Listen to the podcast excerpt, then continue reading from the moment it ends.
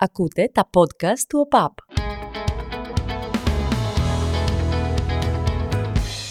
Στην Ελλάδα και στην ε, αθλητική δημοσιογραφία γενικότερα έχουμε ένα μεγάλο θέμα με την προφορά των ξένων ονομάτων. Ίσως ιστορικά, επειδή σεβόμαστε ας πούμε τη, τη γλώσσα μας ως κάτι δυναμικό, θεωρούμε ύψιστη δημοσιογραφική προσβολή να λέμε ένα όνομα λάθος, οπότε το προσέχουμε και είμαστε σίγουροι πώς προφέρεται πριν το εκφωνήσουμε.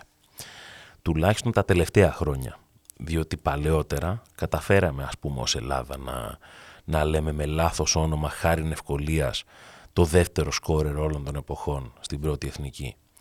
Τον Κριστόφ Βαρτζίχα, ας πούμε, τον μετονομάσαμε σε Χρήστο Βαζέχα ο οποίος προς τιμή του μεταξύ είχε φτάσει στο σημείο να γράφει στη φανέλα του με ελληνικούς χαρακτήρες Βαζέχα, ενώ δεν τον λέγαν έτσι.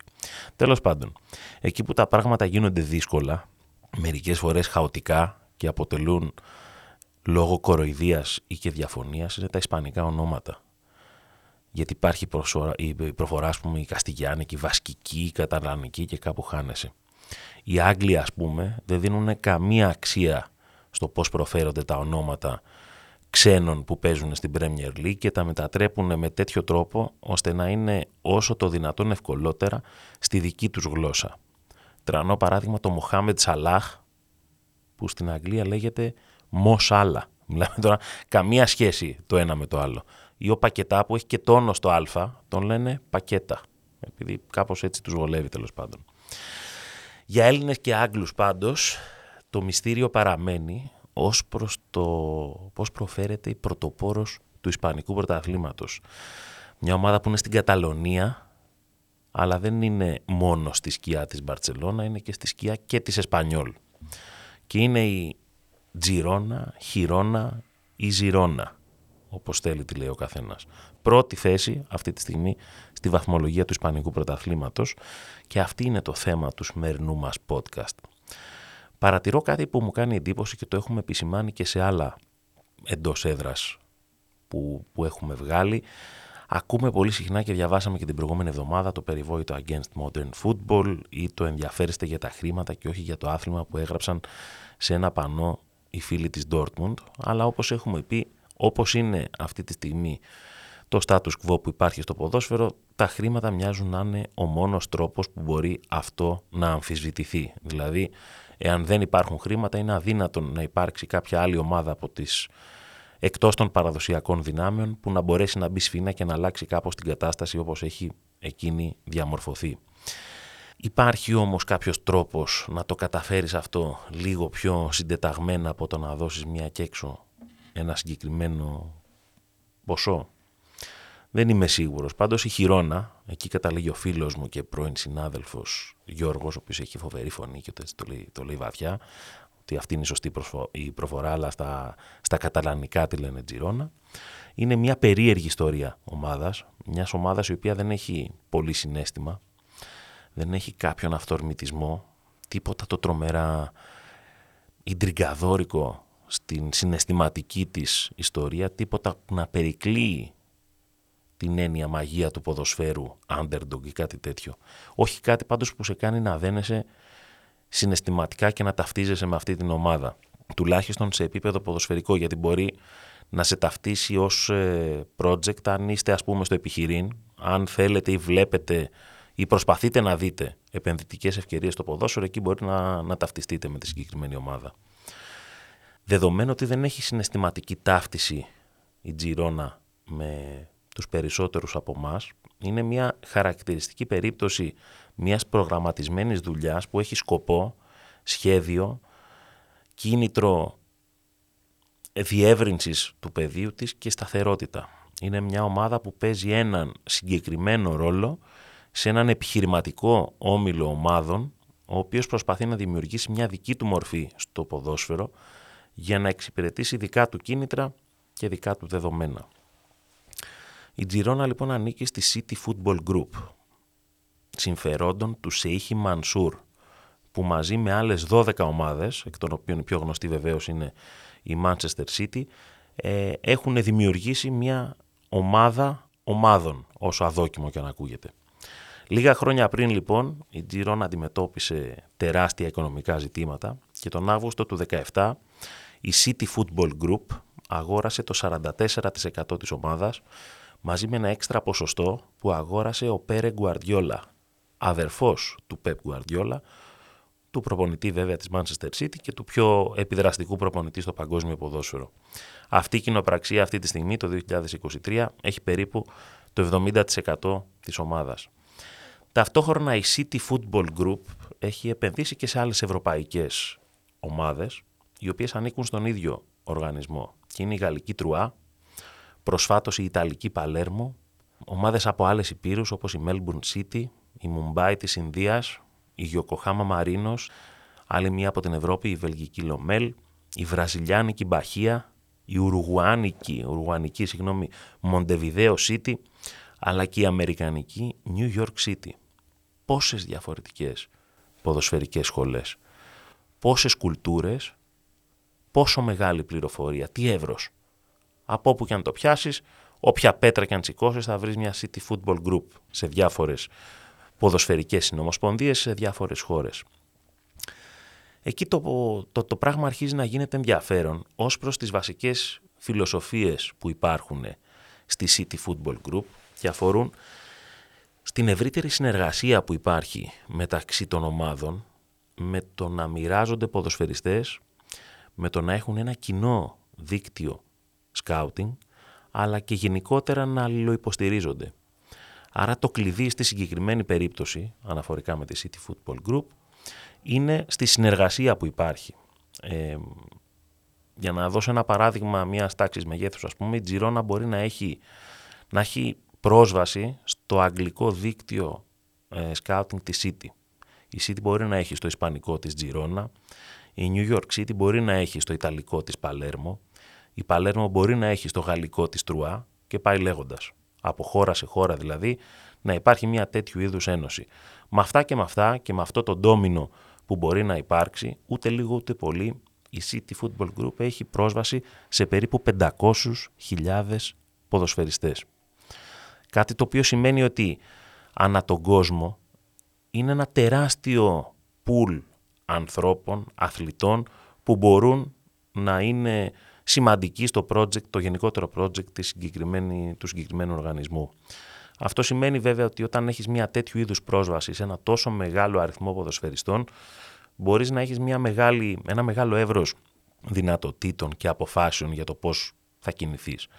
Μπορεί δηλαδή να κάνεις κάποιες μεταγραφές ταλαντούχων ποδοσφαιριστών μέσω ομάδων που εκείνη τη στιγμή εξυπηρετούν ένα συγκεκριμένο ε, τρόπο που θέλεις να εκμεταλλευτείς ένα ποδοσφαιριστή. Μπορείς να επενδύσεις σε παίκτες πολύ μικρής ηλικίας αν έχεις διαπιστώσει ότι υπάρχει ένα ταλέντο με την προοπτική ότι θα αγωνιστεί σε κάποια από τις ομάδες που θέλεις να στείλεις τον ποδοσφαιριστή, αλλά και σε κάθε περίπτωση να έχεις μια δυνατότητα επιλογής από ένα τεράστιο πουλ ανθρώπων για να παίξουν στις δικές σου ομάδες.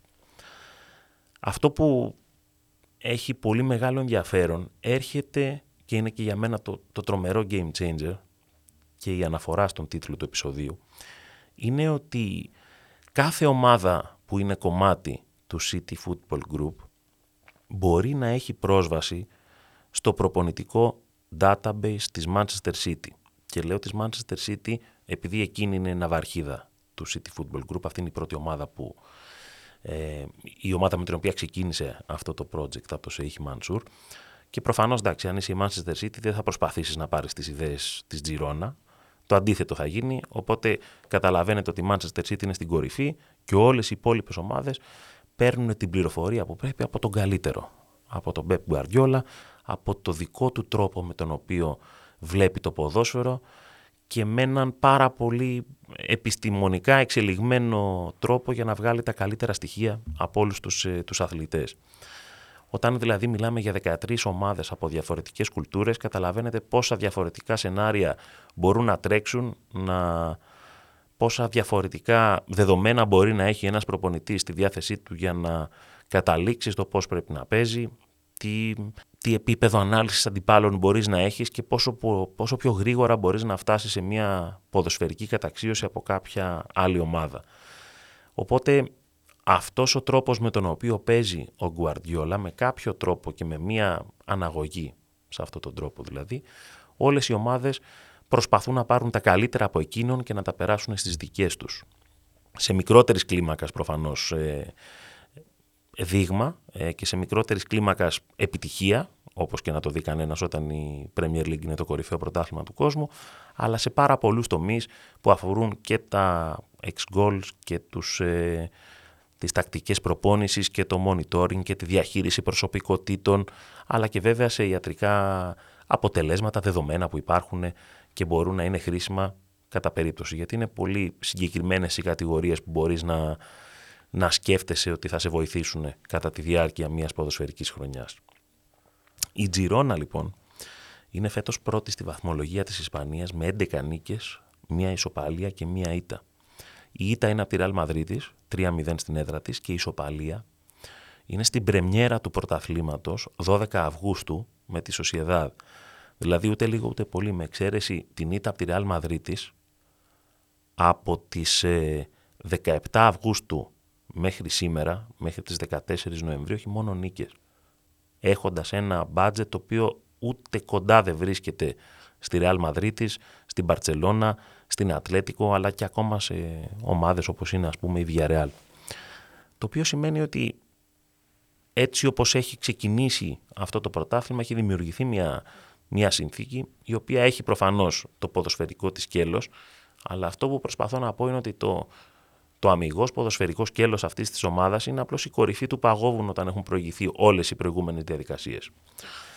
Το ακόμα πιο εντυπωσιακό είναι ότι η Τζιρόνα έχει την καλύτερη επίθεση στο πρωτάθλημα με 31 γκολ. Σε ένα πρωτάθλημα που παίζει η Ραλ Μαδρίτη, ξέρουμε ποια είναι, παίζει η Μπαρσελόνα που έχει τον Ρόμπερτ Λεβαντόφσκι, παίζει η Ατλέτικο Μαδρίτη με ένα υπερσύγχρονο γήπεδο και ένα τεράστιο μπάτζετ, αλλά παρόλα αυτά η Τζιρόνα είναι η καλύτερη επίθεση του Ισπανικού πρωταθλήματος. Λες, δεν είναι δυνατόν, ας πούμε. Πώς γίνεται αυτό το πράγμα; Σας πάω λίγο πίσω ελληνικά για να σας ταυτίσω. Θυμάστε το καλοκαίρι που ο Παναθηναϊκός είχε παίξει με την Τνίπρο για το Champions League που είχε κερδίσει άνετα έξω με 3-1 και ήρθε 2-2 στη Λεωφόρο. Προηγείται νωρίς το σκόρο Παναθηναϊκός και μετά έφαγε ένα γκολ ισοφάρισης. Δεν ξέρω αν το θυμάστε, αλλά τώρα που θα σας το πω πιστεύω θα το θυμηθείτε. Ήταν ένας θηριώδης Ουκρανός φορ, ο οποίος παίρνει την μπάλα την περιοχή και περνάει 7 παίκτες του Παναθηναϊκού και το βάζει μόνος του στο τέρμα της θύρας 13.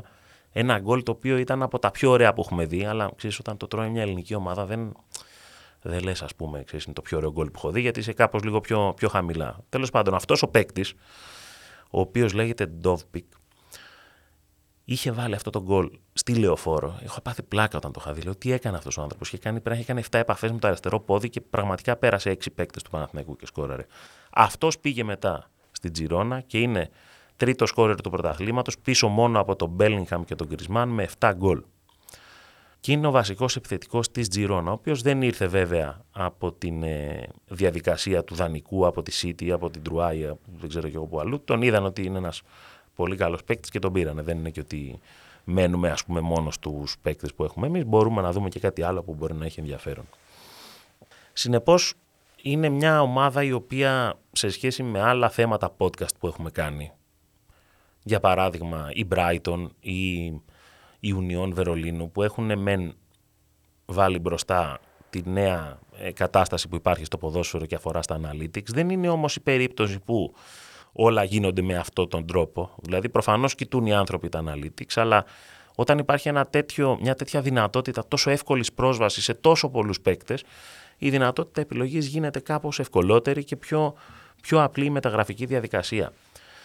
Οπότε πέρσι η Τζιρόνα τερμάτισε στη δέκατη θέση αλλά πολύ κοντά στο να συμμετάσχει στο Conference League της φετινής σεζόν. Το έχασε προς το τέλος της βαθμολογίας, αλλά έφυγαν πάρα πολλοί παίκτες από την περσινή καλή ομάδα. Για την Τζιρόνα, φανταστείτε ότι έχει παίξει στη Λα Λίγκα μόλις τέσσερις φορές στην ιστορία της. Δεν είναι μια ομάδα που είναι μια, μια κλασική μικρομεσαία ομάδα της πρώτης κατηγορίας της Ισπανίας. Είναι μια ομάδα που τα τελευταία χρόνια την έχουμε μάθει και βρίσκεται στο, στο προσκήνιο του Ισπανικού ποδοσφαίρου. Οπότε έφυγαν πολλοί παίκτες πέρσι από μια σχετικά επιτυχημένη χρονιά. Δηλαδή, αν μια ομάδα σαν την Τζιρόνα τερματίζει στην, ε, στο top half της βαθμολογίας, τις πρώτες 10 ομάδες, θεωρείται μια καλή χρονιά για εκείνη. Έφυγαν λοιπόν από την περσινή βασική ενδεκάδα 6-7 παίκτες, οι οποίοι αντικαταστάθηκαν πάρα πολύ άμεσα. Αλλά λες, ξέρεις, πόσο καλύτερα να πας, το θέμα είναι να μείνουμε στην κατηγορία. Και όμως παίρνει ένα παίκτη, ο οποίος μου τον ανέφερε ένας πολύ καλός μου φίλος, ο Πάνος, ο οποίος έπαιζε μπάλα μικρός και τέτοια φοβερό ταλέντο και έχει φοβερό μάτι στο, στο ποδόσφαιρο. Αλλά εγώ δεν είχα δει πολύ Ισπανικό πρωτάθλημα στην αρχή της χρονιάς. Μου λέει: Υπάρχει ένας παίκτη στην Τζιρόνα που λέγεται Σάβιο και θα το δεις και δεν θα το πιστεύεις. Δεν έδωσα σημασία. Και αφού μου το είχε πει, είναι όταν σου λέει κάποιος κάτι που δεν το έχεις ε, δει εσύ και μετά το βλέπεις συνέχεια μπροστά σου και να διαβάζω Σάβιο και Σάβιο και Σάβιο. Αυτός ο παίκτης λοιπόν, 19 ετών Βραζιλιάνος, ήταν στην Ατλέτικο Μινέιρο στις Ακαδημίες φεύγει με 7 εκατομμύρια ευρώ. Προσέξτε τις τιμές και την αναγωγή των ομάδων. Δεν πήγε με 7 εκατομμύρια ευρώ στη City. Τον αγόρασε η Τρουά, που είναι στις ομάδες που ανήκουν στη City Football Group και δεν έχει παίξει ποτέ στην Τρουά. Πήγε δανεικός στην ε, PSV, ούτε εκεί έπαιξε καλά και πήγε μετά δανεικός από την Τρουά στην Τζιρόνα και έχει κάνει πάταγο μαζί με τον Ουκρανό επιθετικό. Φέτος έχει βάλει 5 γκολ και έχει και άλλες 5 assist. Αυτός λοιπόν 19 ετών που έπαιζε στην Ατλέτικο Μινέρο και τον απέκτησε η Τρουά είναι αυτή η σχέση που έχεις με την Παχία τη Βραζιλιάνικη η οποία ήταν εκεί σε θέση να σου πει ότι υπάρχει στην Ατλέτικο Μινέρο ένας τύπος που λέγεται Σάβιο και είναι 19 ετών και μπορεί να κάνει καριέρα και πάρτον. Αλλά δεν μπορεί να τον πάρει η Παχία, τον πήρε Τρουά. Όμως υπό, υπό κάποιες συνθήκες μπορεί αυτός ο παίκτης να είναι άμεσα προσβάσιμος σε πάρα πολλές ομάδες. Άρα δεν μπορούσε η Τρουά από το δικό της network να βρει, το δικό της δίκτυο να βρει τον συγκεκριμένο Βραζιλιάνο αν δεν υπήρχε η πρόσβαση της City Football Group εκεί στη Βραζιλία για να διαπιστώσει αυτό το παίκτη.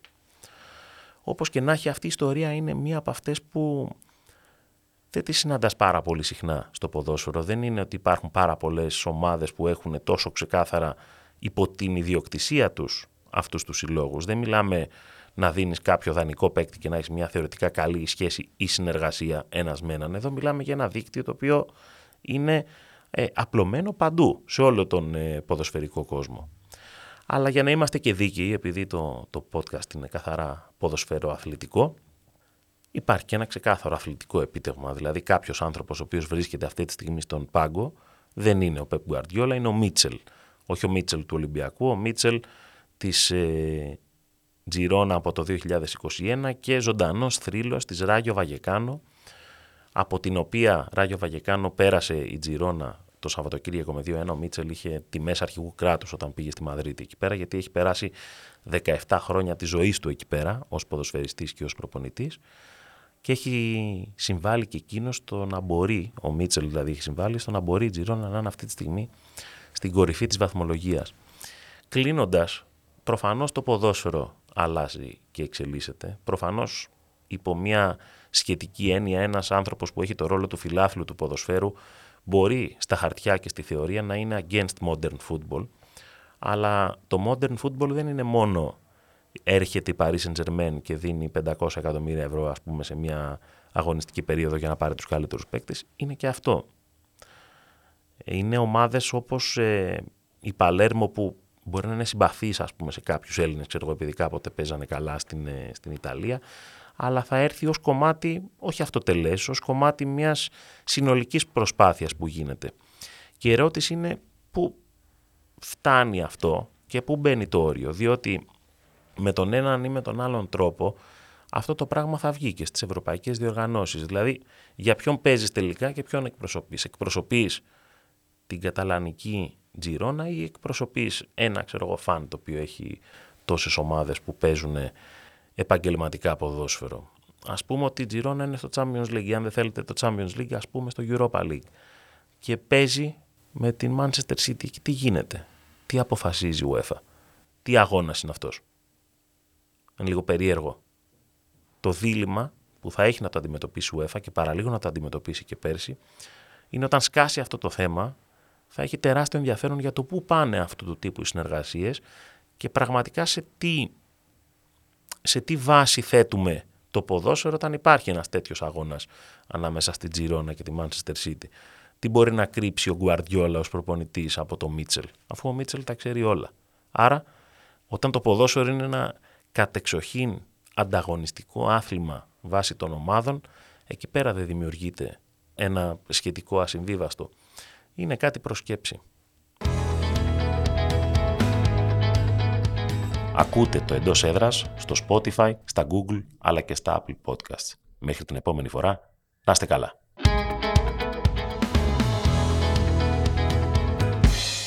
Ακούτε τα podcast του ΟΠΑΠ.